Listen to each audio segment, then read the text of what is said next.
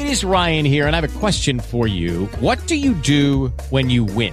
Like, are you a fist pumper? A woohooer, a hand clapper, a high fiver. I kind of like the high five, but if you want to hone in on those winning moves, check out Chumba Casino. At chumba casino dot com, choose from hundreds of social casino style games for your chance to redeem serious cash prizes. There are new game releases weekly, plus free daily bonuses. So don't wait. Start having the most fun ever at chumba casino dot com. No purchase necessary. V G W Group. Void where prohibited by law. See terms and conditions. eighteen plus. Five, five, four, four, three, three, two, one, one. Zero. Welcome to Weigh-In Sports Talk. I'm your host, Brian Tarvin, joined with co-host Johnathan Micklos tonight. We break down week five of the college football season as well as a great, exciting day in week four of the N F L. I just wish they, they were together. Like I could, it gets confusing trying to remember which week is is why, but you always have to hit minus one of college to get to the N F L. So some great, exciting games here in the N F L today. We've got a lot to talk about on that front, as well as college football. Is it was kind of an exciting um, day, or excuse me, an exciting night, getting into the, the night games last night. And I know Jonathan's a happy man. His, his Knowles came from behind, and I know he wasn't expecting that one. To come all the way from behind, a couple touchdowns in the last few minutes to win on the road. Let's see what kind of momentum that's going to do. Notre Dame with a huge statement win. It wasn't just a win. It was a statement win. So the question is, is Notre Dame really that good? It's the same team that played Vanderbilt within a touchdown. Or is Stanford a little not, or maybe not that good? Were they let down from that big Oregon win, having to travel all the way from Eugene back to Stanford, back to South Bend, Indiana? It's still early. I mean, almost too early to tell. But I will say this about Notre Dame: they're a very physical bunch. And given the fact that they have a good head coach, they play defense, they can score some points. It's just exciting to see what they can do. And, Jonathan, we'll talk about this when Quinn comes on in a little while. Virginia Tech is at home this weekend against Notre Dame. So we'll talk about some of these matchups that happened. And just to give you a map for tonight, really, we're going to we're gonna talk some college football to get started. We're going to sneak on into the N F L. These games are wrapping up right now for the afternoon, and then we're going to hit some baseball. And like I said, I don't know, Jonathan, if you read the introduction or uh, the description of the show. There's nobody that I know, and I know a lot of people, and I've known baseball a long time, that knows baseball quite like you do. So you're like an encyclopedia for baseball. Not taking away anything from your football because you're real good at that too, but baseball, man, you just seem like you, you're an encyclopedia of all this. And tell me if I'm wrong, Jonathan. You predicted this for the Braves. Remember last year when I was complaining about how bad they were, you said, give them a couple years. And you said this team is going to be a contender. And they're a year early, I guess. But you did predict that, right? Yeah, well, you know, uh, I, I appreciate that. Yeah, I mean, I, I love what the Braves were doing. Um, looking at their farm system, where they were stacking talent and developing talent, um, you know, guys that you're seeing now, like Acuna and Albies. And Swanson hasn't been great, but he's been good. Uh, and obviously holding on to Freddie Freeman and holding on to Julio Teheran. Everybody kept telling you guys to trade him. Uh, and then looking at the pitching coming up, guys uh, like Fulton, uh, Fulton Nuevich, Fulton, whatever, Mike F., uh, Newcomb, yeah. Bryce Wilson, Tiki Toussaint. You know, I mean, what they got from Anibal Sanchez makes no sense to me. I'm still waiting for the shoe to drop on that one. Um, you know, I mean, I, the this Braves team reminds me a whole heck of a lot of the two thousand eight Rays team, minus the bullpen. That Rays bullpen was absolutely dominant. This Braves bullpen Man. Is a little up and down, just like everybody in the National League. Um, but, yeah, I mean, I, I, I'm so excited uh, that the Braves won their division, um, that they're in the playoffs. You know, I mean, it's it's great to see it, especially when you see a team trying to do it.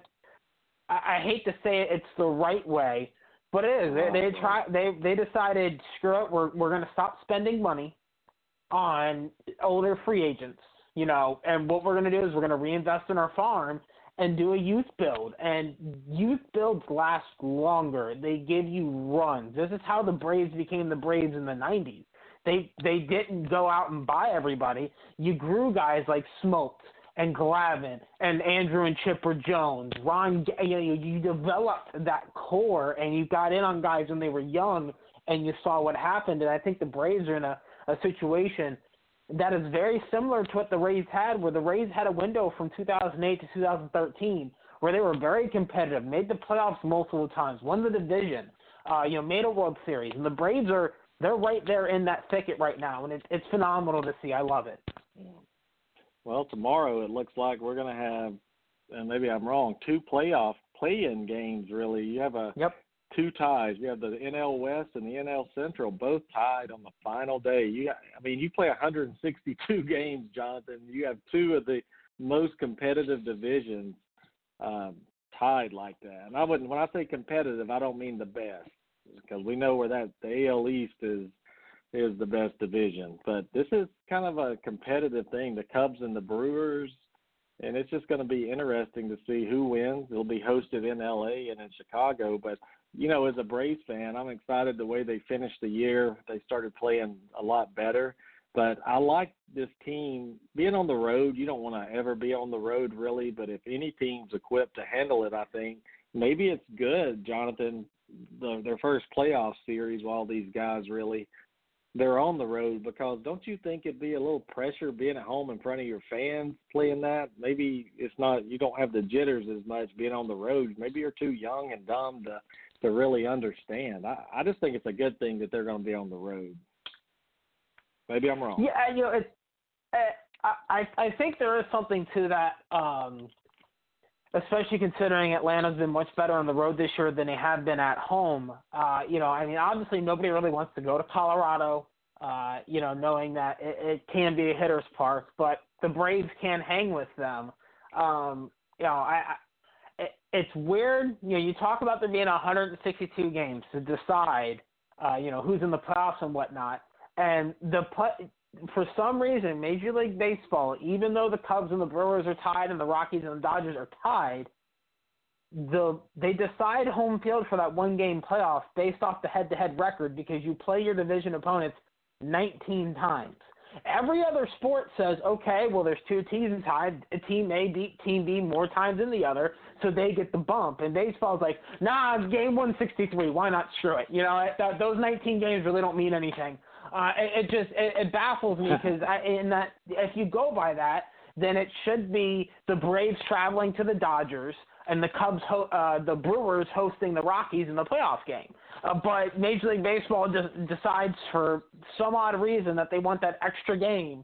Um, you know, it, it, it's whatever. It, dri- it It's one of the things that baseball does that just drives me insane.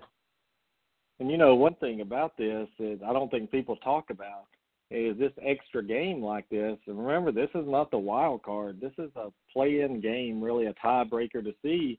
It can kind of screw up your pitching rotation. And all of a sudden, the Braves are playing one of these teams with their starters rested, really, with their ace, if you want to call it that, going in game one, where the the Dodgers may be pitching their third pitcher to start game one. So that's a big deal in a five-game series, isn't it? That could be a huge deal.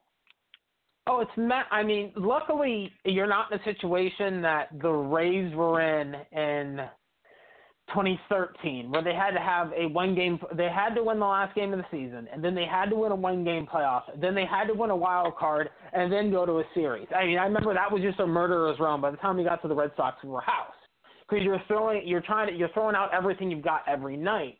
Um, where you know the one game playoff already puts that the winner of that game a pitcher behind. Like you said, you already lose your ace um, in, in theory. So now you've got to go – I mean, you got to hope it lines up correctly to where the Do- – you know, the Dodgers are sitting there. I haven't looked, uh, to be honest with you, but, you know, the Dodgers have got to sit there and hope that they have Kershaw for this, or, you know, are we going to have Kershaw for the playoffs? Do we, you know, do we pick one or the other? How does this go? Uh, and that's where you are in the benefit of, the, uh, of, of having the opportunity of knowing that you're in the playoffs no matter what, whether you win or lose tomorrow. It's just depending on, you know, do you get to host, you know, for the Cubs uh, and the Brewers, do you get to host your series? Uh, and for, you know, Rockies Dodgers, obviously, do you get to host your series because the Braves didn't win today? Um, I, it's it, it it's very troubling for those teams, and that's why a team like Atlanta uh, has a benefit over these other four teams, because these other four teams have to worry about tomorrow, and then two of them have to worry about the next game, right? And, you know, you, you look at somebody mm-hmm. like, uh, you know, Colorado. If they win at L A, they got to travel back home, and Atlanta gets to come in with, you know, some time off. Um, or they, you know, whereas if you look at a team like, uh, you know, the Cubs and the Brewers, because they're so close together, it doesn't really matter, and because they get to host the next round. But you look at a team like the Rockies, who could have to go to L A, win that game, and then have to travel to Milwaukee and, you know, uh, and win that game. I mean, it's just, uh, or lose the Dodgers, and then they have to go to Milwaukee or Chicago. It's just a mess. Uh, it, it, it's very troubling. Whoever loses that N L West uh, tiebreaker game, I think is going to lose the playoff, is going to lose the wild card game, and then I, you know, it's, it's going to be fun. That's, you know, I, I really yeah. want a Cubs Brewers five game series, and personally, I want a Rockies Braves series so bad, because those two teams nobody else believed in, and I sat there all this year going, they've got it, they've got it. It's a bunch of young pitchers, but they've got it. You know, I mean, the Rockies last year, all of these pitchers this year were young last year, and we saw how they faded down the backstretch, and now those guys look better. I mean, it's, this is fun. This is what I want from baseball, considering the American League playoffs has been decided for two weeks. We already know where the games are going to be, who's playing who, who's pitching who. In all honesty, look, Houston won last year. Nobody likes the Yankees and the Red Sox outside of Yankees and Red Sox fans. Um, and then, like, you know, the Indians, you kind of just laugh at because they're cursed. And Oakland, it's been fun. But at some point, that shoe's got to drop, because you don't have you don't have an ace on your staff. You don't even have a number two. Maybe you have a number three. Well, well, we'll save our predictions here for the end of the show. We'll, so get them ready. Get your playoff predictions ready. Who's going to represent the National League in the in the uh, World Series? Who's going to represent the American League? And one thing about baseball, Jonathan will tell you, it's never as it seems. You can sit here and have the best team in baseball. The Red Sox could, and they can drop it in a five-game series. Somebody, one of the favorites, is going to lose a five-game series. There's no doubt about it. We'll just figure out which one it is. But let's get into college football, what we do best. Last night, yesterday, big week. Um, Jonathan, I think some of this is starting to take shape a little bit of the playoff. We kind of see the teams that are, are for real. We're seeing teams that maybe aren't for real, and we're seeing teams like Auburn is, okay, when are you, who, who are you? What's your identity going to be? Are you really this crappy team that we've seen play a couple of weeks, or are you are you that regularly coached Gus Malzahn team that waits till October to go? I think it's a team that I really don't think they have a clue what their identity is, but we won't talk about Auburn to start this show off, but I want to give you an example of what I'm talking about, about five, four weeks, five weeks after the season gets going. I still have some questions about who these teams are. Not everyone, but there's a couple of key players that could be, um, break, you know, just breaking people's season up at the end of the year. Are they good enough to do that? But let's start off uh, in the A C C last night or yesterday. Clemson, you know, what's funny, Jonathan Bryant, gets, he transfers, he leaves. The worst thing happened for Syracuse. Their starting quarterback goes down in the in the first half. Like Clemson, you know, like true champions do, they find a way to win. twenty-seven twenty-three, it was ugly.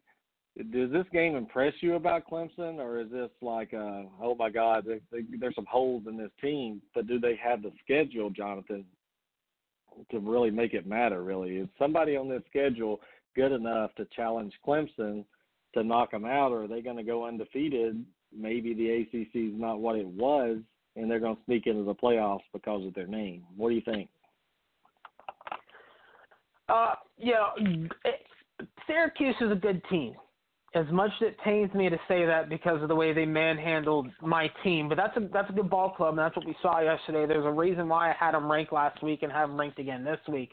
It's a good team. Their defense is much improved, and offensively they've – They've got an identity, and it frustrates Brent Venables to no end. Uh, I mean, he was he was shades of angry yesterday that you usually don't see from him outside of well, Jimbo Fisher games. Um, it's funny, you know, obviously Kelly Bryant transferring and the way it went about it, you know, and I, you know, I, I came at it with, okay, you're leaving, that's cool, but the way you're leaving is kind of ugly. Uh, you know, it's a slap in the face. Dude, Trevor Lawrence has outplayed you. Deal with it.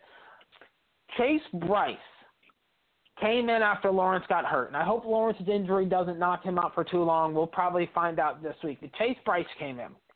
Chase Brice is somebody that I've kept my eye on for a while. Uh, I, you know, I, I had a buddy who was part of the Michigan program, um, part of their scouting department, and you know, he told me, you know, Bryce's senior year, whenever that was, I think it was twenty fifteen. Um, I found a quarterback. This kid's legit. This kid's good, and nobody's really talking about him on the circuit. You know, he's going to get offers. He's going to go somewhere big, but nobody's talking about how this guy could be a, cha- a program elevator. And we saw yesterday Chase Brice played well in that second half and made a great throw on fourth down to keep, um, you know, the undefeated um, dream alive. You know, for Clemson at this point, looking at their schedule, They're, they've got two games in all reality left that I look at and go, uh, you know, maybe.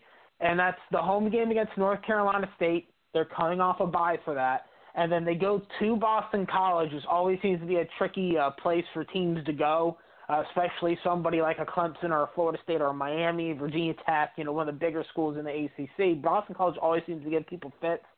Um, you know, I honestly, I mean, look, I like Duke and I like South Carolina. I don't think they're going to give them too much of a fight, especially considering the games were in Death Valley. As much as I love my team and I'm going to be in attendance for that game, you know, I don't think we stand a punter's chance unless, you know, all of Clemson's quarterbacks get knocked out for the game.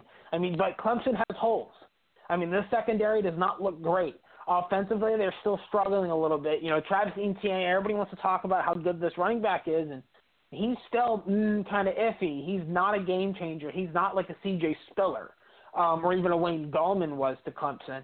You know, and obviously they're not yeah. completely opened up offensively because Trevor Lawrence is a true freshman and Chase Bryant was a third stringer until this week. So I think we'll see more as time comes along, but I'm with you, man. Clemson's got some problems, and if they lose a game, they might not make the playoffs depending on what other teams do. Yeah. Well, Jonathan, what would you have done yesterday at halftime? Here comes Kelly Bryant on a motorcycle, pulls up to the stadium, has a cigarette in his mouth, walks in there, puts his helmet on, comes out and wins. What would the crowd have done if Kelly Bryant had walked on that field at halftime? Do you think it would have been mixed emotion like, oh, hell no, you're not coming back? Because Dabo seems like he wanted him back. Like he said something after the game, yeah, we'd welcome him back. But why would you welcome this kid, this kid back after he quit you?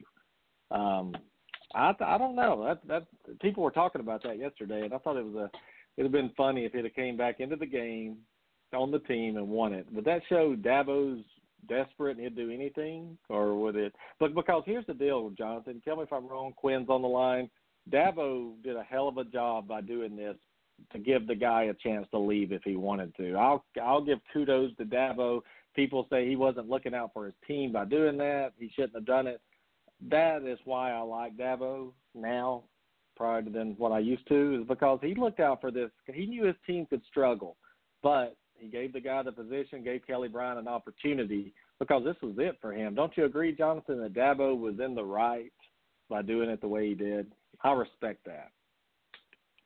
I do respect Dabo for that. Not only did, you know, he, he let Kelly Bryant know, hey, I mean, we've made a decision. Here's your options.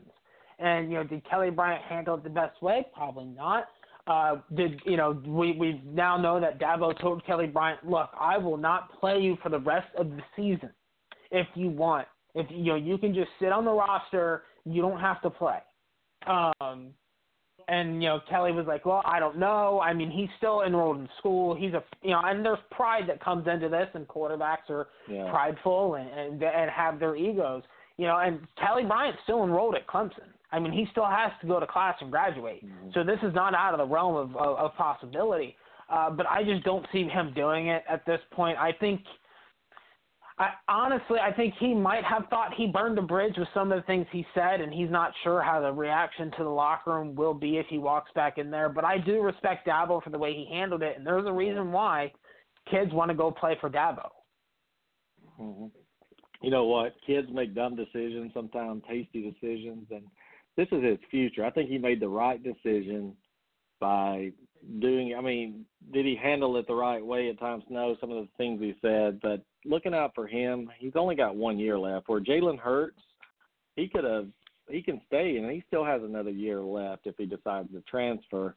Uh, Quinn, what do you think of Dabo doing that? Do you think I, that was the right decision? Yeah, I think he did the right thing for him. I've always liked Dabo, though. I, I think he's a good guy, and I think he's just following what he is as he a is. person. I think I think he well, cares hater, more about Quinn. the kids I'm a than, hater. Than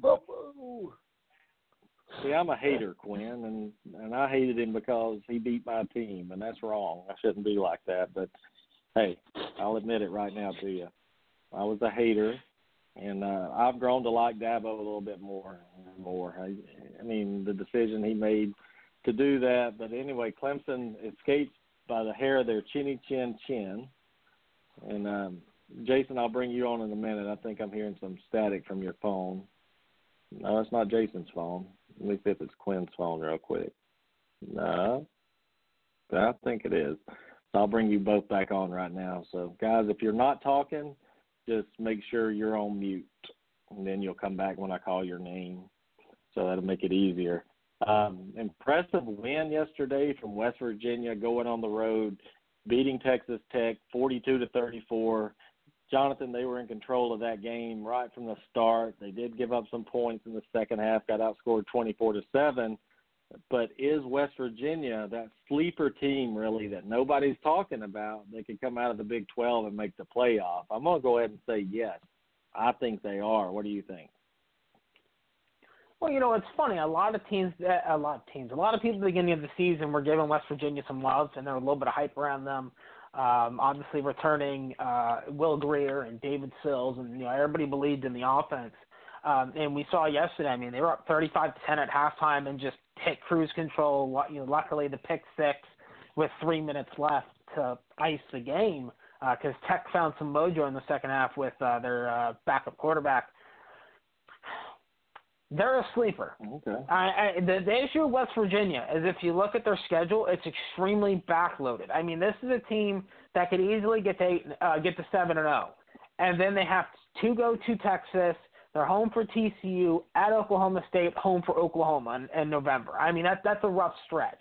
Um, you know, are they the second-best team in the Big twelve right now? Without a doubt. W- without a doubt, they are. And I would have loved to have seen their game against North Carolina State uh, to, to really get a, a better feel for them. But uh, without a doubt, West Virginia is the second-best team in the Big twelve. Could they sneak in? Of course. It's going to be tough, though, because this is a team that, that does not have a lot of depth. That's always been West Virginia's issue, is that their frontline starters are good, above average, sometimes even great in the case of guys like Greer and Sill. But the guys behind them, not so much. And when we saw last year after Greer got hurt, it was over. They just packed it in because they knew the backup quarterback couldn't carry him. Jason Humphrey, are you with us right now? Yeah, I'm here. Who's the second? Who's the second best team? Is it is it West Virginia, like Johnathan said, or is it Texas? Is Texas finally back with a big nineteen to fourteen win against Kansas State? Everybody's saying Texas is back. Are they the second best team? No, I, I would have put West Virginia like Will Greer over um the Shane kid from yeah. Texas. So. Me too. I'm just trying to get Johnathan wound up. Uh, Texas with a big win on the road. But here's the deal. Texas is about to play Oklahoma. They're about to get their panties pulled down and spanked in Dallas. So watch out. I'm telling you, Texas is back until they're not back. Yes, I mean, I just – Texas is the most overrated, loved team in the world, it seems like. They could lose five games in a row and win, and all of a sudden they're back. And I know Dustin Porterfield. I don't know if he's listening or not, but he can say what he wants. He wanted everybody on that staff fired after Maryland and through the first three weeks of the season. I've got it. And I can go back. If I could pull his post up, Johnathan, I'll tell you. But he wanted them all fired. And I think after Oklahoma whips their ass this weekend, it's going to be back to the chopping block again for uh, Tom Herman. But let's move on to the S E C. But first, let me let me, let me apologize. U C F beat Pittsburgh forty-five to fourteen. I think Central Florida is a top ten team, and I know their schedule's not what everybody else's is, but they prove year in, year out. Last year they went undefeated. This year they're four and oh, so I need to apologize to all the Central Florida fans. You are the true national champions of two thousand seventeen. We're declaring you that on this show tonight. You finally came over to the sports. to the bright side. I watched them play, actually, and went back and watched it. Those guys are physical, they're fast, they're athletic. I mean, they've got it all. And I bet Scott Frost is sitting there scratching his head like, what in the world did I do? Why did I leave what I built here at Central Florida to go to Nebraska where I'm oh and four and I'm the laughing stock of college football? Speaking of laughing stock of college football, the Tennessee Volunteers played Georgia last night in Athens, and they lost thirty-eight to twelve. And I just need to know if we're buying or selling. I don't know if y'all heard Pruitt's speech after the game, his press conference. He teared up. He was emotional, he said. His team had some fight in him. Um, Johnathan, forget this year. Is Jeremy Pruitt the right coach at Tennessee for this job? They're two and three. They look awful. I mean, yeah, they did fight back with Georgia's third and fourth string out there. They did score a couple points, but I just, when I look at him talk, when I look at him, he doesn't look like a head coach to me that's going to be able to beat Nick Saban and Kirby Smart and those guys. Tell me about Tennessee real quick. You got thirty seconds. Tennessee, is he the right coach for the job? And what do you think for him the rest of the year? I, it's going to be a rough year. I mean, they're in a, a year zero rebuild uh, like like nobody else right now outside of Nebraska and U C L A. Um, I, I, I like what he's doing. I, I have hope for him, but it's going to take a couple of recruiting classes for them to get back to scratching uh, at the doorstep of Georgia. Quinn, I didn't realize how – I mean, I thought Tennessee had talent on that team. I really did. And the last few years, they it seemed like they had talent. Now all of a sudden they don't. Am I missing something here? Is this team, like Johnathan said, are they just in a complete rebuild mode? Because I missed it. I mean, I didn't project Tennessee to do well this year, but I thought they had enough talent on the team to be competitive at times and to get better as the year went on. But what am I missing, Quinn? Well, they're in a brutal stretch of their schedule right now. They do have some talent, but it's a whole new coaching staff, new systems, and I don't think they might. I don't think they're as talented as maybe people thought. So I think Pruitt is the right guy. I think he'll get them back on track, but it'll it'll just take some time. It's not like a Kirby Smart situation where Georgia was loaded with talent. Just Richard couldn't yeah. get the best out of them, and that's what Kirby's been well, able to do. Um, he Pruitt's in a whole different situation. Sorry, this this computer is possessed sometimes. But Jason, looking at Tennessee's schedule, I need you to give me how many more wins they're going to get. Their next few games, they got at Auburn on October thirteenth. They got a bye week this week. They go, they play Alabama in Neyland Stadium. Then they go to South Carolina. Uh, they play Charlotte. They play Kentucky, Missouri, and at Vanderbilt. So Tennessee right now is two and three. What do you think their final record is going to be?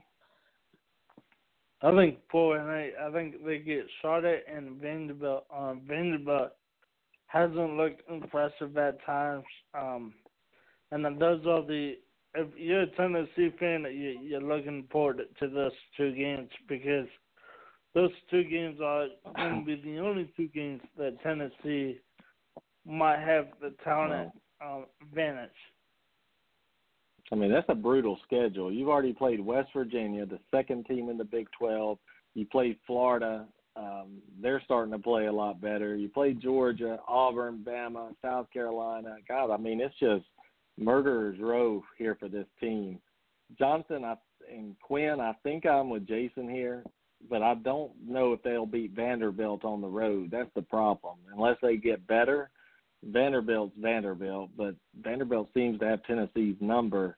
If they go three and nine here, I mean, is that the worst thing that could happen to Jeremy Pruitt right now? Because it's too early in the season to be questioning is he the right man for the job. You guys saying three and nine or four and eight, or do one of you see one bigger than that? More wins. Uh, I see three. I think and Auburn nine. is a winnable game for them. I think Auburn is a winnable game for them, honestly. After because bye of week. the offense. Yeah, exactly, exactly. I mean, coming off a bye week, Auburn goes to state. If Auburn loses that game in Starkville, watch out, guys. I'm telling you. I know Auburn. I know when they they'll fold, they'll fold quick. But we'll talk about Tennessee later. We'll see if Jason's right. We'll see. But the S E C is kind of tricky. Football is kind of tricky. You can get into November and weird things can happen. Tennessee could catch lightning in a bottle.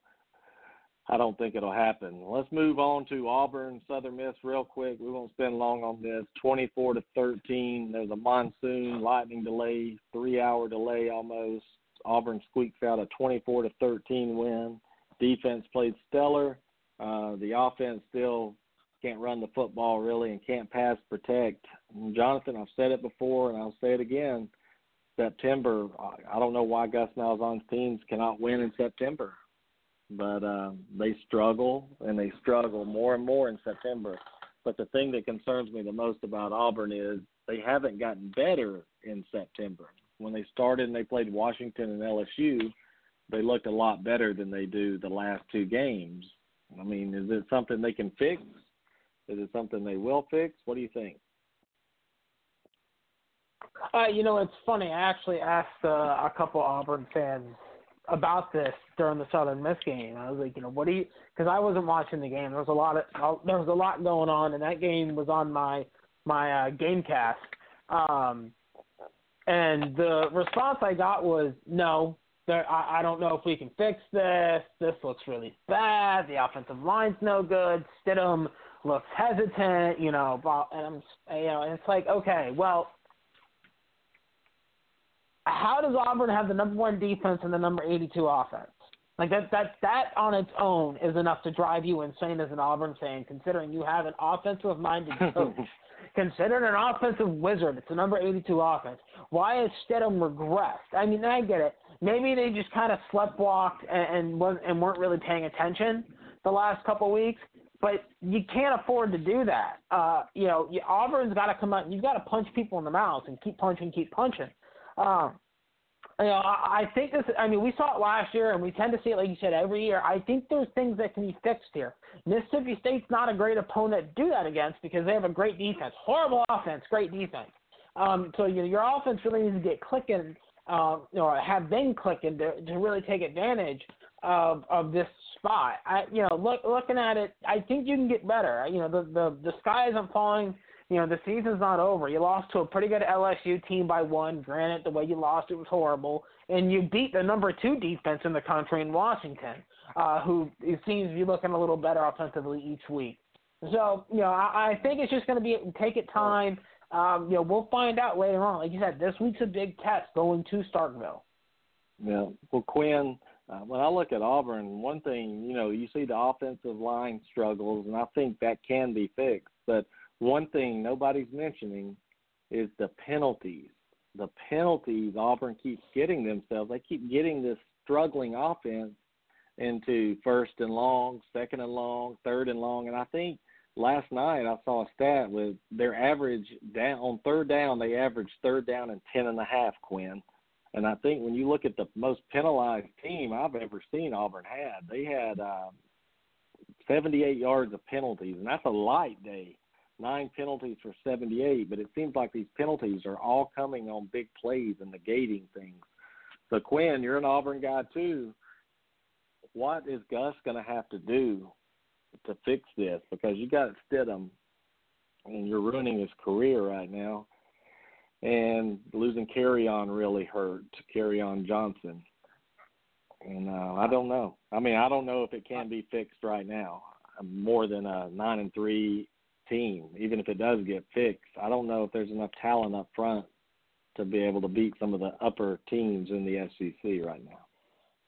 It's going to come down to the offensive line, and that's all it's going to come down to is how much better can the offensive line get. And I'm not sure at this point right now.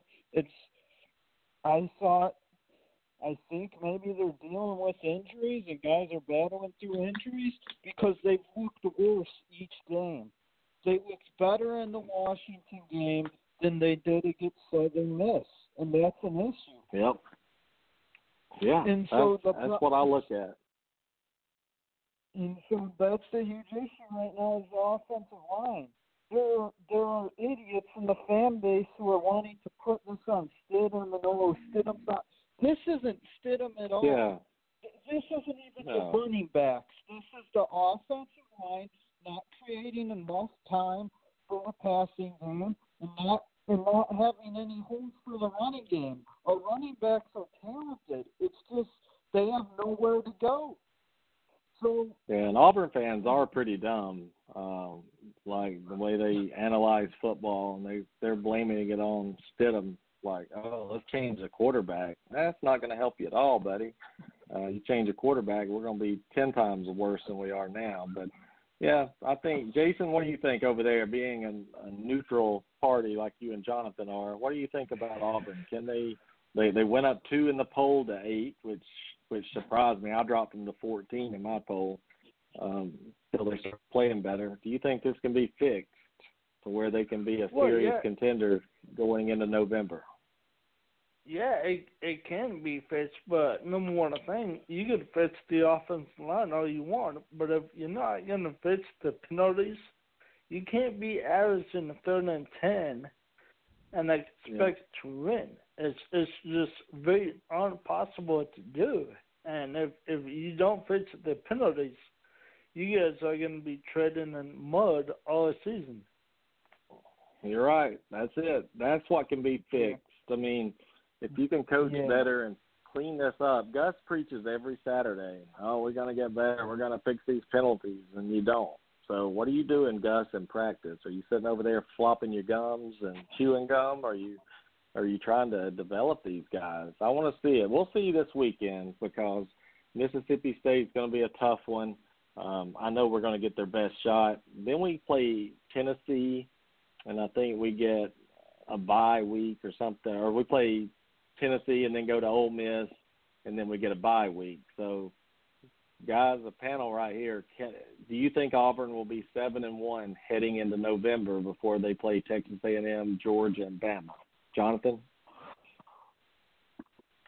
Oh, buddy. Um, yeah, why it's a not? Tough one. Yeah, I, I, I, I'll believe in Auburn until they break me at this point. I mean, you know, they, they lost to L S U. At this point, that seems like a yearly ritual. Um, you know, so I, I, I'll keep backing them until they break me. But, you know, and, until then, yeah. I, I mean, you, you just have to trust it because, I mean, Stidham's a good quarterback. And, you know, they were able to fix the offensive line last year after it seemed to have its struggles early in the year. You know, Auburn mm-hmm. – creates running backs like nobody else. Uh, you know, I mean, and you have the number one defense, and the number one defense can carry you so far. So is Auburn the number one defense? In what statistic? Is it overall defense? Uh, S and P Plus. So analytics. Yeah. Yeah, they're good, man. Uh, I love watching them play defense. And I think sometimes – I know we Kevin Steele about – came undone. Real up, quick update, forty-two forty-two Browns and Raiders right now. The Raiders. thirty seconds what? left in the fourth quarter. Yeah, forty-two forty-two Raiders and Browns. Um, what a game. Nick Chubb, Baker Mayfield putting on a show. I'm very excited. We'll talk about that in a few minutes.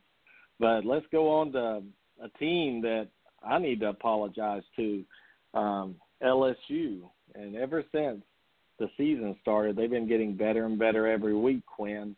Um, L S U tore Ole Miss apart. And I know, yes, it's Ole Miss, but L S U sometimes has a history of struggling. But what I do see out of out of L S U, Quinn, is that offensive line, that quarterback, the weapons are starting to get comfortable, and they're getting better and better every week. I think L S U, they host Georgia and Bama. I think this week they better watch out against Florida on the road.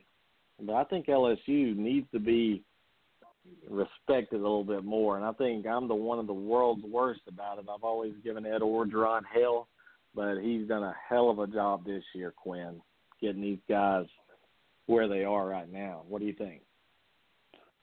Yeah, they're doing, they're doing better than I thought they would. Yeah, they're playing really well. They're, they're this is the that's their offense, I think, has been in a it, ever since they have Metzenberger or whatever his name was.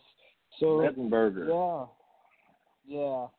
So yeah, yeah. I think I think they could give Georgia some trouble, and Georgia fans are really upset with how their offense did uh, against Tennessee. So I could see Georgia have struggling in that L S U game. I think L S U could possibly yeah. pull the upset.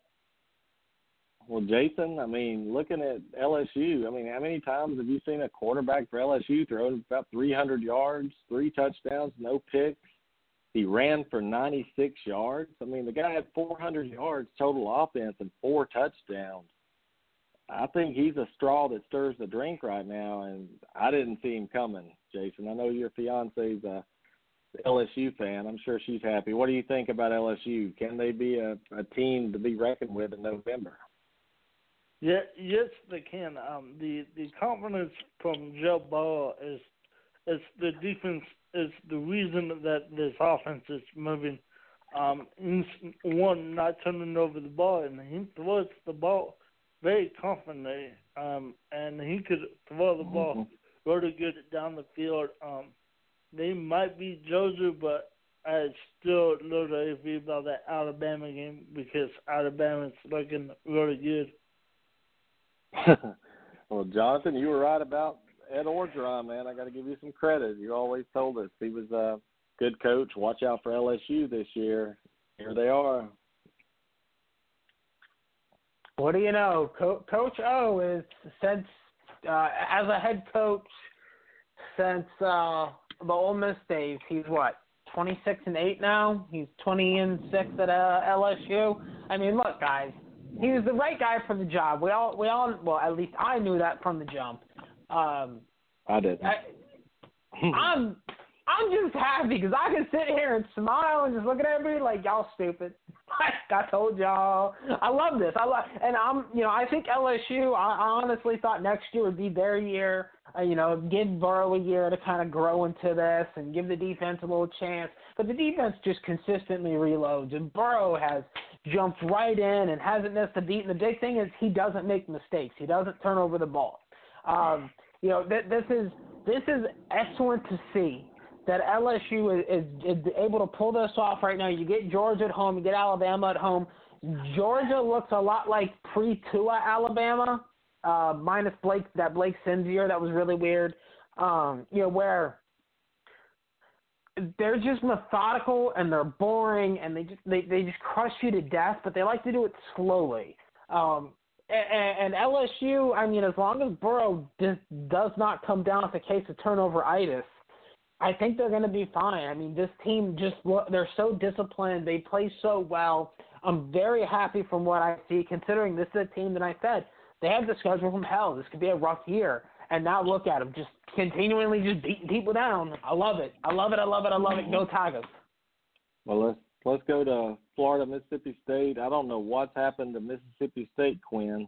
Um, thirteen to six, they lose to Florida at home. They haven't scored since the first quarter, a touchdown since the Kentucky game, the first quarter. What? I mean, this is surprising. Nick Fitzgerald, eleven of twenty-six for ninety-eight yards. What, what's going on in Starkville, Quinn? I just I don't understand why they're struggling so much. one hundred sixty-three yards of offense. Um, I don't know. Wow, that's. But see, that's the thing. People people rave about coordinators who become head coaches, and people were raving about Moorhead and everything. And I was thinking, dude, he's going to Mississippi State. It's still Mississippi State, and I, I didn't buy into I I didn't really buy into the Mississippi State hype, and so I mean it's shocking how bad their offense is doing, considering they have Fitzgerald back and considering they have an offensive-minded head coach, but, I mean, it doesn't really surprise me that they are where they are because at the at the end of the day, they're still Mississippi State. So, Jason, why is Mississippi State struggling so bad? They, they can't move the ball. Um, They they were hot Why? the first three games, but as soon as they got on to S E C play, then the um the non-touchdown streak is the longest since Dan Morning's first year in Mississippi State. But why are they struggling on offense? Um, I have no idea. I didn't. I didn't really watch the game. I was watching other games. Um, I'm going to show well, Jonathan, hands who watched the game because I watched way too much of it.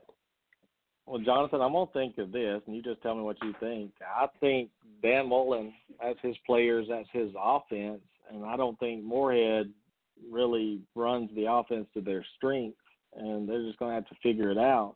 Kind of like Malzahn, what he does in a way. He doesn't use his player strengths to, to run an offense, really, and this is Dan Mullen's team, really. I just think it's a bad fit right now until Moorhead gets his players in that he wants to run the system. I don't think Fitzgerald's going to be starting quarterback much longer if they lose to Auburn. I think you're going to see a, a change of quarterbacks. All right. So, as somebody who watched pretty much the entirety of the second half of this garbage-ass game, I mean, it was terrible. Both teams aren't. Both both teams look bad. Both both defenses look decent. But it was more of an offensive inability that led to them looking better than they really are. And the issue with Nick Fitzgerald, and it might be psychological, because you got to remember he had a gruesome injury against Ole Miss. Yeah. And, you know, you, it takes a minute to come over that men, mentally. Nick Fitzgerald cannot throw on the run at all, period. If he's if he is not stationary, he cannot throw the football. It's bad. And the thing was, Florida stacked the box, set rushers, you know, and we're overloading, so there's always a free guy, so you'd have to move. And as he he can't throw on the move. I mean, that's what it is. It's nothing wrong with Moorhead at this point. It's Nick Fitzgerald that is becoming the issue. You know, I mean, this is the guy that I watched overthrow, underthrow, skip passes, miss ten feet to the left, ten feet. I mean, it was terrible. He looks horrible. And granted, Nick Fitzgerald was never proclaimed to be some great passer. All right, let's, let's not get that twisted. You know, nobody ever said he was a good thrower of the football. Um, but, I mean, he just looks downright ho- and horrible. And there's a reason why. His only other F B S offer was Middle Tennessee State. He just can't throw the football. And there's nothing you can do with a quarterback who can't complete passes, who can't be accurate when he's on the move. They were talking, I mean, that's just a recipe for failure. They were talking Heisman for this guy. They were talking – some people were talking Heisman for this guy this year, possibly a Heisman candidate. Uh, you know, and if he doesn't get hurt against Ole Miss, maybe, maybe. But this is not the Nick Fitzgerald of last year, and this Nick Fitzgerald can't run Moorhead's offense, and he can't run Mullen's offense right now. Like this is, I mean, this is bad. The the last play of the game, U F sent a delayed safety. Well, the last offensive play of the game from Mississippi State, U F sent a delayed safety blitz. This guy started running ten yards away from the line of scrimmage, straight up the middle, was unblocked because it was a six-man blitz against five blockers, and Fitzgerald didn't see it. I mean, this guy had a wide-open path. Uh, he was spotlighted. Everybody in the world saw this guy coming. Nick Fitzgerald just missed him. You know, I mean, th- th- this is this is a Nick Fitzgerald issue. This is not a Moorhead issue. This is not a Mullen thing. He, he's got to figure it out because, th- I mean, I, it's painful to watch. You know, when I when you saw Kentucky, you're like, okay, well, they just sit on people, and they did that again this week. But when you watch them against Florida, I, it was it was appalling. I was a, I was mad at myself for watching that much of the game. Yeah, it's going to be interesting to see. I mean, if he's going to have a great game, I don't think it'll be against an Auburn defense, but this is Auburn's first road game, and it's a night game. So defense travels, Quinn. I'm thinking – I don't think if Mississippi State's having trouble scoring points, I don't think Auburn's a team you really want to go up against in that front because if it's mental, like Jonathan said too, he's going to get hit a lot. And um, it could spell doom for Mississippi State. Auburn, a three and a half point favorite in Starkville Saturday night. So we'll see how it goes. It should be a low-scoring game. I don't know how this happened, guys, but Virginia Tech – came back from their loss to Old Dominion and beat Duke. And, Quinn, that's the team that you have to deal with this week. It's kind of, I know it scares you as a Notre Dame fan going to Blacksburg Saturday night against a team now that's kind of pissed off. that they lost to Old Dominion and, and embarrassed. Or are you worried about this one?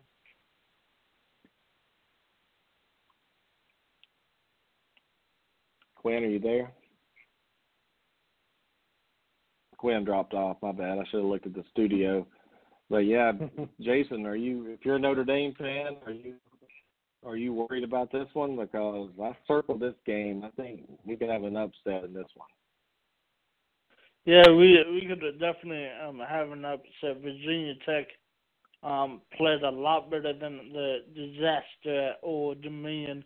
And for Notre Dame, coming off of that um, that um, rivalry win versus Stanford, um, I hope we're not yeah. talking about Oregon at Stanford, but yeah. Uh, Jonathan, I'm I'm I'm a Notre. I know you said Notre Dame looks the same. Do you still stand by that statement, or does Notre Dame surprise you a little bit? No, Notre Dame looks a lot better. They got rid of they they, they took out the running back and put in a quarterback. I mean, you know, they they looked the same. They don't anymore because they made a change for the better. It's, it's amazing what happens when a coach figures that out. Um, you know, and, and Ian Book has looked phenomenal. Um, you know, I mean, look, Virginia Tech had, had a very good win at Duke, uh, a big game. Uh, for the coastal uh, race, and their defense played a lot better. Granted, I mean, it was a battle. The backup, uh, no, actually, Duke's starting quarterback did come back to that game. He looked a little rusty, come back from his injury. Pretty sure he had a broken collarbone, so I'm trying to figure out how he only missed like two weeks. But anyways, um, yeah, I mean, traveling to Blacksburg at night's always tough, uh, you know, for, for anybody. Uh, it will be for Notre Dame coming off a big emotional win against Stanford. I mean, this was the part of the schedule where you looked at Notre Dame and said if they're going to take a loss, it's either Stanford or Virginia Tech because they're back-to-back. Uh, you know, and, and Virginia Tech looks like a, de- a good ball club. Uh, but I think Ian Book can take advantage of Virginia Tech's secondary, and that's still going to be Virginia Tech's issue. So if all their problems weren't fixed overnight, they just got to play a, an opponent that weren't able to exploit them like Old Dominion was. Uh, oddly enough. So it'll be interesting to see how Ian Book does uh, against uh, that Virginia Tech defense that doesn't have its best pass rusher, whose secondary is still not that good, and an offense that with a backup quarterback still makes you wonder, you know, how good they really are. Yeah, we're going to find out this weekend. Notre Dame, I think they're, they're a team. They have to go undefeated to get a playoff, being out of a conference, being out of Being independent, they're not going to make it losing a game, I don't think, especially if they lose to unranked Virginia Tech. Even though it's on the road, uh, still, that's a bad loss. If Virginia Tech had just beaten Old Dominion, we'd be looking at a possible top ten matchup here, but they didn't. Um, South Carolina, Kentucky, that was a, never a game from the start. Kentucky took it, ran with it up twenty-four to three at halftime. Are you buying into the Kentucky hype, Jason? Kentucky right now, five to zero. It's it's hard for me not to. A, I want to see them at Missouri. A lot of the games have been at home, and B, I want to see them against Georgia before I drink the Wildcat Kool-Aid. Well, I think Kentucky's run's over, Jonathan. I mean, I think A and M gets it done Saturday night in Texas A and M in College Station. I think Kentucky, how many of these big wins can you have before you have a letdown? I think this is coming on the road at A and M. What do you think, Jonathan? Well, it's funny because we keep talking about these big wins because it's Kentucky, where if it was I know. Florida. Like, like let's say it's Florida, just based off the name, if it had been Florida, it'd been like, oh, Florida won a good game. Yeah, okay, there you go, George. And, you know, for, for this is a good Kentucky team. They're physical. Uh, they can they control both lines of scrimmage. Uh, you know, their issue is going to be, unfortunately, their quarterback is really not a quarterback. Uh, you know, he he's a running back who occasionally tosses the ball around. Um, you know, I mean, it's amazing. Kentucky gets up twenty-four to three, and it's like, okay, we're sitting. It was a race to twenty-four the whole time. South Carolina, you already lost. I don't even know why you're competing anymore. Uh, so, you know, I'm interested to see them at A and M this week. Um, yeah, I mean, Mark Stoops was Jimbo's defensive coordinator from two thousand ten to two thousand twelve. Uh, there's still some coaches on the Kentucky staff who were on Jimbo's staff at, at Florida State. So it's going to be very interesting to see just the familiarity between uh, the staffs there. um, how this game's going to shape out. But, I mean, I'm I'm going to ride the Kentucky train until it, till it falls off the tracks. Go Wildcats. Yeah, I'm pulling for them. I hope they win all their games. And let's look. I'm just trying to – I think they'd probably be about a seven-point dog maybe on the road. Let me look and see. They're a six-and-a-half-point underdog on the road to on the road to A and M. Six and a half. So they're just they're not giving any love, and that's dangerous when you're playing Kentucky. If you're you're disrespecting him like that, and now all of a sudden the chip gets bigger and bigger. If you're A and M, you want to be an underdog in that game. Now you got Kentucky coming in with a bigger chip on that shoulder. So we'll see. Next week's got some great games coming up. Before we talk about the Ohio State-Penn State game, too, um, Jason, Oregon went on the road last night. I picked Cal to upset them in that game. Coming off that emotional loss to Stanford, I didn't know how Oregon would respond, but they responded very well. Uh, Cruz, twenty-eight to ten at halftime with a forty-two twenty-four win. I know you're happy right now. Tell us about that game, but tell us about what you did during that Oregon game when you guys fumbled right there at the end of the game when you should have been taking a knee. Go back and tell us, tell us your exact words. Well, the the whole the whole Oregon Stanford game, I, I have no issue. Um, Cristobal was trying to, to get one more push down to um, sort that one way. Um, if he takes the knee, he would punt the ball with ten seconds. Um, during that game, you had a couple bad snaps, and you didn't want a Michigan Michigan State punt to cost you the ball game. Okay, so yeah, but do you want to play odds like that though? I mean, do you really want to? What's the odds of that happening compared to fumbling a football? That's that's what's scary. Well, you when, when you, when you don't have to. Well, you you would have pumped the ball regardless. If you took in the, you would have pumped the ball with ten seconds. Mm.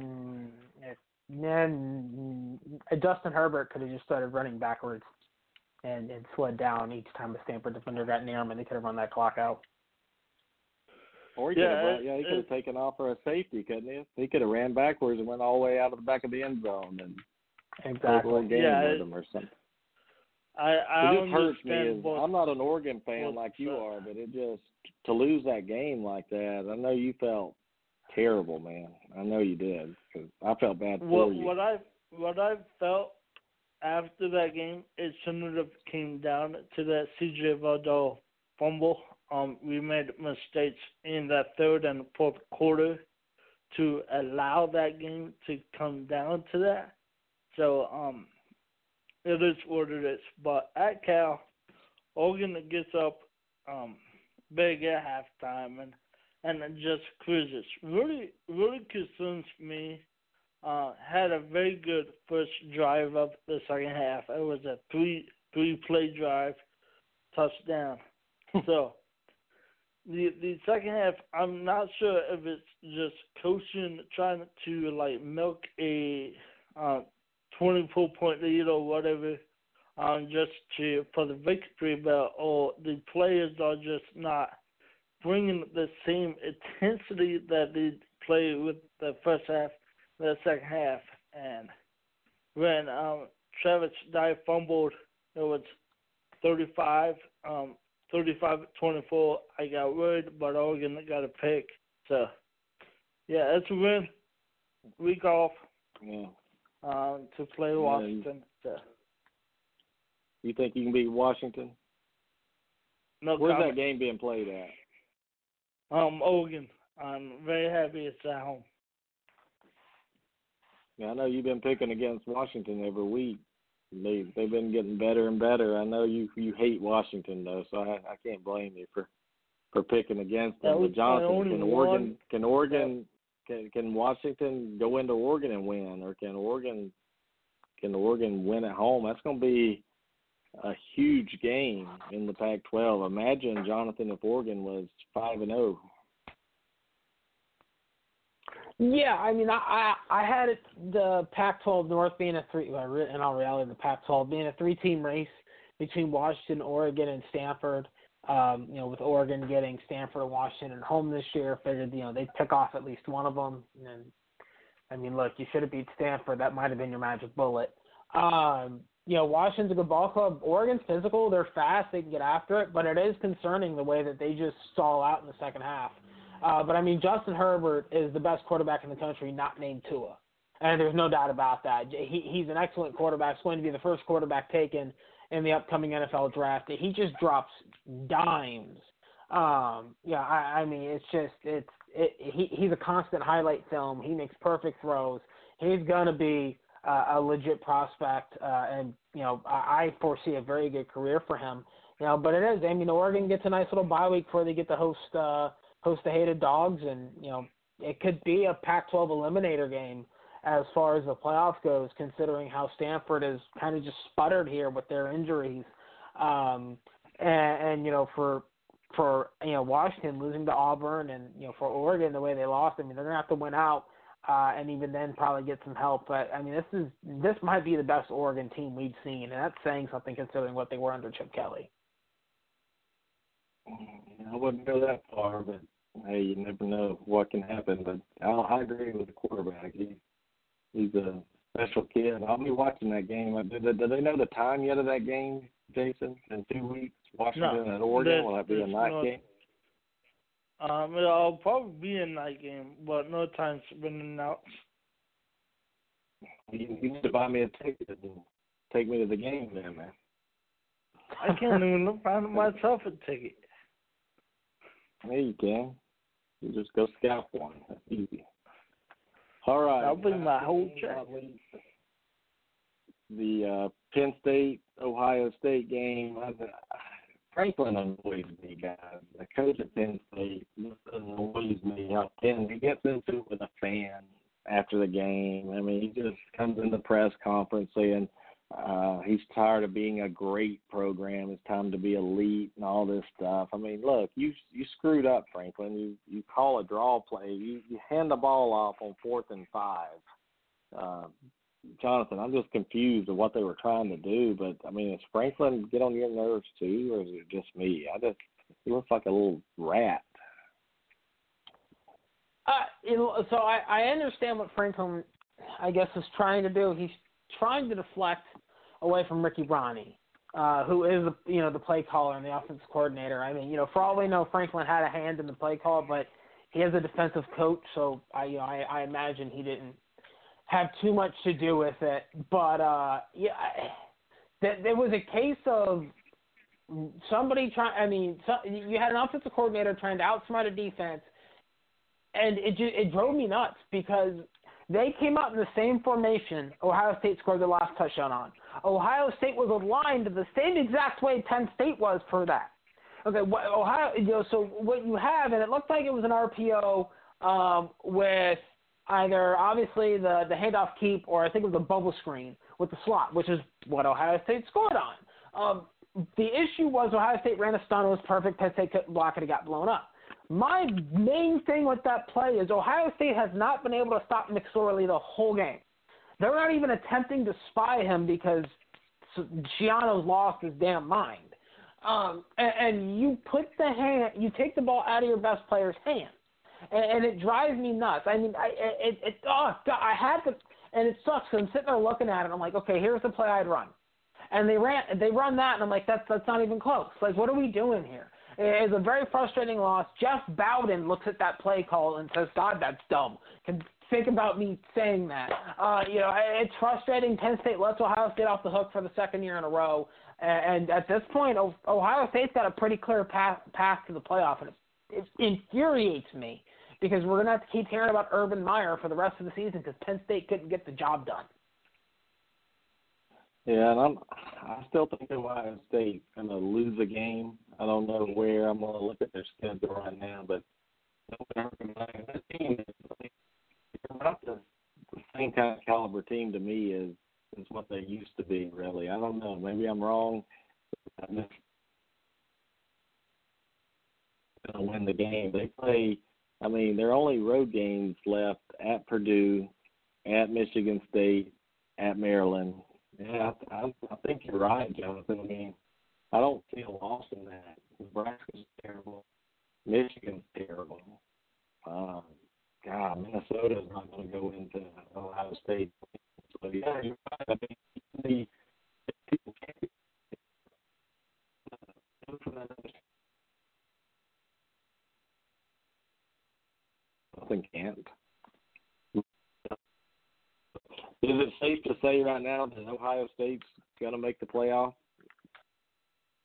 Yeah. Yeah. Uh, yeah. I do. I what do you think, Jason? Yeah, yeah it's, it's a clear path. Yeah, I mean, it's just the Big Ten. But if they stumble, though, it's over. They're not going to make it. Yeah, but that's, that's terrible. Look at that schedule. I mean, my God. T C U, they, they should have been out that good. Tulane, Rutgers, Oregon State, and they finally played a team and one by one on the road. Now they're – I mean, that's just not fair that you can play one game in a season and make the playoff. That's what infuriates me. I mean, it, it, it looks like that, and it's frustrating considering that, you know, Ohio State, Penn State, Michigan, Wisconsin, and Michigan State were all – projected to be top fifteen teams, and Michigan State and Michigan have, and Wisconsin really haven't looked anything like it. Penn State gets their shot and fails.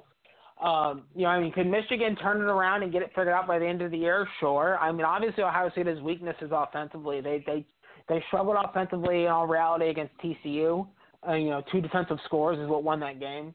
Uh, they struggled offensively last night until the fourth quarter, uh, in which Penn State. I mean, just pathetic attempts at tackling is what really turned the tide there. You know, uh, I mean, you know, Michigan has a great defense. They had the game plan last year. They shouldn't have the quarterback to execute it. So, I mean, I think you still have to watch that Michigan game. Michigan State seems to have their number. Um, you know, and, and, I mean, you're going to have Wisconsin in the Big Ten title game, and who knows? Uh, you know, it, it just – it's just disappointing that we're going to – you know, that right now we're staring at a playoff of the same teams all over again. Oh, look, Ohio State's in it. Oh, look, Oklahoma's in it. You know, look, Alabama's in it. Oh, look, Clemson's going to be in it. And you're like, okay, we've seen this song and dance, and it didn't work out well the first time. It's not going to work out well again. Can we – let's scrap this. Okay, let's put U C F in there. Penn State wins, they're in there. Give me, like, Oregon, you know, something. Give me something. I mean, you know, and we all know yeah. at this point that Alabama, Georgia's probably at a national championship game. So, I mean, I, I, who's playing for second? Yeah, that's a, that's a good point. It is kind of boring when it's like this. I mean, I like I like some, some fun. Let's let's open that playoff up a little bit. Sixteen teams, eight teams, whatever. Let's just have a chance for some of these guys that. And I mean, Clemson schedule nothing this year. Bama nothing. Ohio State nothing. Georgia nothing. So you think of those four teams right there. They don't even play a, a schedule hardly at all. And that's what's going to be interesting to see. Notre Dame runs the table. Um, they get in. Ohio State runs the table. And it's just interesting to see who the committee would leave out. Would they leave out a one-loss Georgia team if they lost to Bama in the S E C championship game, both undefeated? That'd be a tough one, Jonathan. If you got teams like that, then all of a sudden you got Ohio State that beat nobody, and all of a sudden are you going to let a one-loss Georgia team in? Are you going to let Ohio State in? That's just – of course they're going to let Ohio State in. That's what they'll do because Urban Meyer. But I'd penalize them um, just for being in negative media there. But anyway, that's just – I hate Ohio State. Uh, real quick, yeah. I need to I'm about to die. Um, You're Let's breaking up. Right now. How about now? Okay. Is that better? Yes, it is. Right. Is that better? Okay, good. Yep. All right, N F L games. We There's not much drama, really. Uh, New England took care of the Miami Dolphins, uh, the Texans over the Colts in overtime. There's a lot of overtime games, Jonathan, this year. I mean, it's like mm-hmm. right now we're in one with Oakland and Cleveland. What's, what's the deal? Why can't these teams finish in regulation? I don't know, but it's kind of fun. It is. I don't like the ten-minute overtime, though. I, I don't know. Maybe I do. Maybe I maybe I do. But the Raiders are walking on right now to second and nine with a minute fifty-four left. I don't know what they're doing. I thought they were trying to kick a field goal or something. But Cleveland one, one, and one. Just imagine if he missed this field goal right here and they tie. That'll be one, one, and two. Uh, Cleveland's a lot better, a lot better with Baker Mayfield. Can we all agree with Baker Mayfield on the field? The Browns are a much better team. Agreed? Oh God, yeah. Oh yeah, yeah. I don't know. All of a sudden, they can't play defense for hell. They they give up forty-two points to Oakland. It's about to be either forty-eight or um, forty-five to lose. But I don't know, Cleveland. They're a lot better than they were last year, at least. But I just can't. I'm scratching my head wondering how they give up this many points. Um, Jason, your Dallas Cowboys pulled one out today over Detroit, twenty-six twenty-four. Are you a believer in Dallas right now, or are you a believer that they're going to not make the playoffs? Which one? Um, I, I'm a believer in the Cowboys if they're playing at home, but sadly they have to go on the road. Um Yeah, it's going to be an up and down season for the rest of the season for the Cowboys. Hey, Jonathan, with uh, with the uh, shit, I just lost my train of thought right here. Oh, the Falcons one and three now. I mean, this team is putting up crazy numbers on offense. You got Calvin Ridley from Alabama, Julio from Alabama, Matt Ryan throwing it everywhere. Why can't this defense stop anyone in the second half? I mean, it's just like they're giving away three games, really, because of their defense. Is Atlanta in too big of a hole to come back and win that division now, or what do you think of Atlanta? Well, and that was a heartbreaking way to lose today, and you saw an inexperienced corner do something really dumb. I, I mean, I, I it was amazing just flipping around watching different parts of games today going, wait, that guy gets paid to play football. And it's sad that I have to that I said that multiple times today, but I did.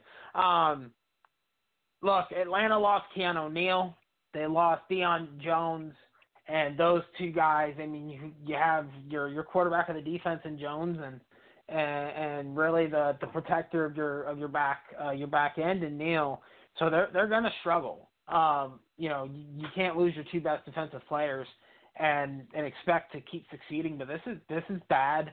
Uh, the Giant, the Falcons are the first team since the nineteen sixty-six Giants, and that's if I heard this correctly, to have lost a game back-to-back weeks with the offense scoring at least thirty-six points in both games. And that's just mind-numbing. Wow. The offense is doing their job. thirty-six today, thirty-eight last week, and they're losing. I mean, last week they lost because Drew Brees ran for a t- you know, uh, ran for two touchdowns. One of them, he bounced off two linebackers. Like, that makes no sense. Hey, so this defense is in shambles, and they've got to try and figure something out because, they, I mean, it's it's pitiful to watch.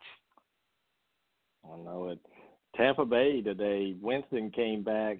Uh, he came back in to relieve uh, Fitz Magic. I think the magic has run out, Jonathan, with Tampa with this run, forty-eight to ten in Chicago. Is Jameis going to be the quarterback going forward, or do you think Fitz Magic yeah. will be back?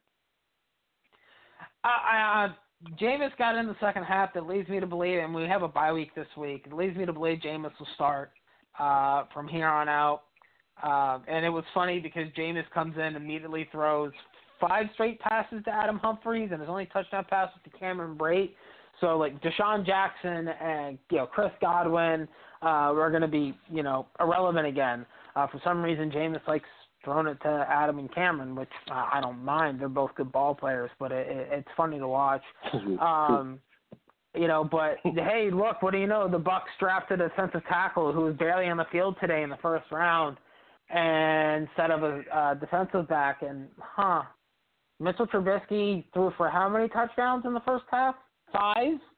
Like, sure. I can't even oh, yeah. explain to you the level of frustration I have with the front office. Look, I like the Carlton Davis pick. Carlton Davis, good ball player, else he wouldn't be starting. But for this team to swing and miss the way they have in the draft recently, Vernon Hargraves, terrible pick. Uh, O J Howard was a terrible pick considering that we don't need him. Um, that's a luxury pick you take if you're the Patriots, not if you're the Bucks.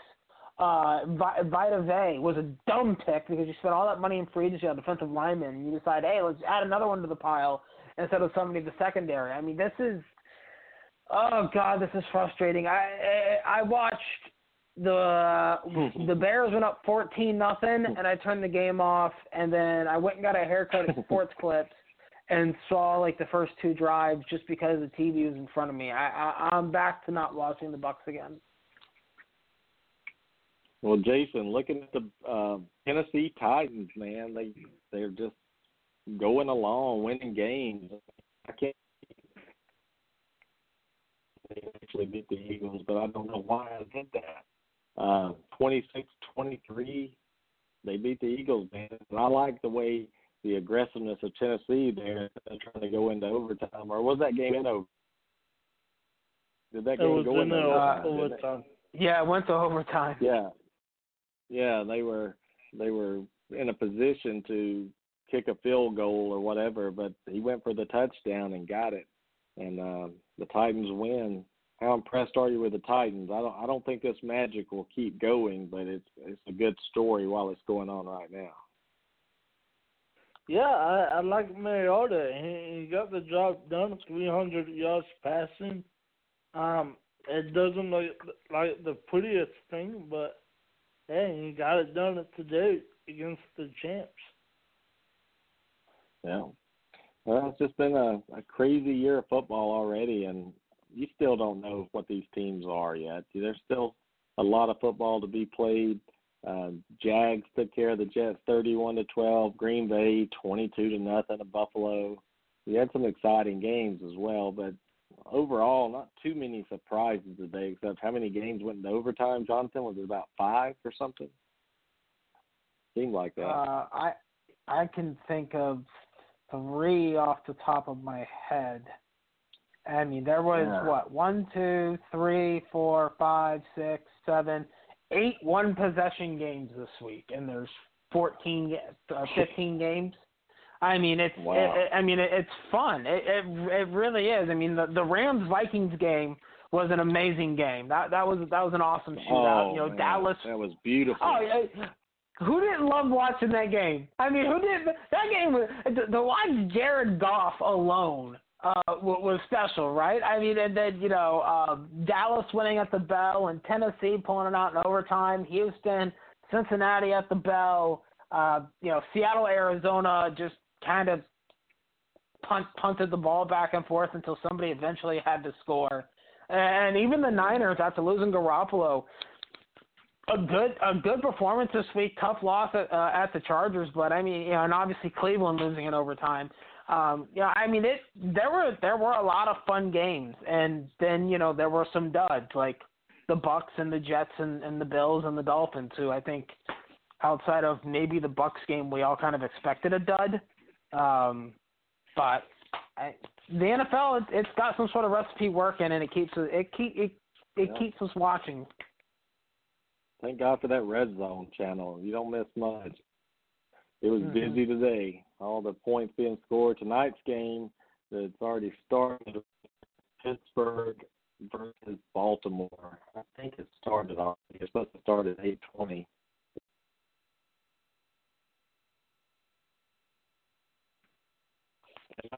That'll be a good game. Wow. I just think Baltimore's going to get it done. Oh, I mean, Pittsburgh gets up for these games. Um, kind of like how you knew the Bucks weren't going to win the Monday night game last week, no matter what, because under Mike Tomlin, Pittsburgh's like seventeen and two on Monday night. I mean, for some reason, they show up for the primetime games like this. Um, you know, but I mean, this that's a great rivalry in, in the N F L. They they really punch it back and forth. Um, you, you get some real good games, some hard hits. I, I you know. Personally, I think this is the best rivalry in the N F L right now, and it's it's really fun to watch. This my fantasy team was in trouble Thursday night. The guy had Jared Goff on his team.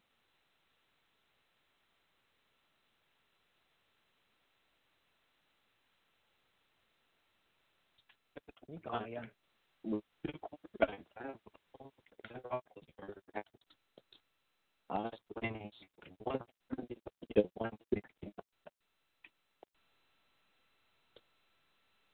was last run where he ran into the locker room, he just kept going off the field, got me forty-two points.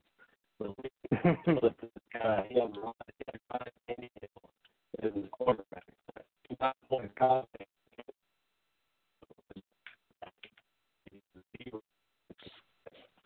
And that, that kind of killed the dude. But I'm going to break two hundred points, it looks like. I mean, I'm on one.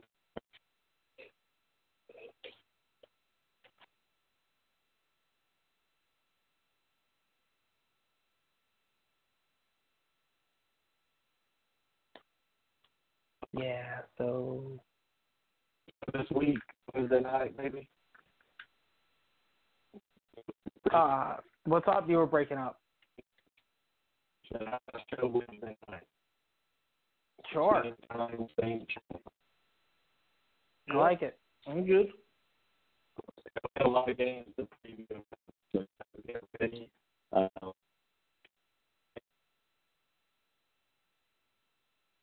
so we're good to go. All right, guys. Take care. Make sure you listen to the show and the podcast. We'll be on Wednesday night, seven p.m. Eastern, maybe seven thirty. I'll let you know. Take care. All right, Brian. Sounds good, bud. Sounds good. With the Lucky Land Slots, you can get lucky just about anywhere. This is your captain speaking. Uh, we've got clear runway and the weather's fine, but we're just going to circle up here a while and uh, get lucky. No, no, nothing like that. It's just these cash prizes add up quick. So I suggest you sit back, keep your tray table upright, and start getting lucky. Play for free at Lucky Land Slots dot com. Are you feeling lucky? No purchase necessary. Void where prohibited by law. eighteen plus terms and conditions apply. See website for details.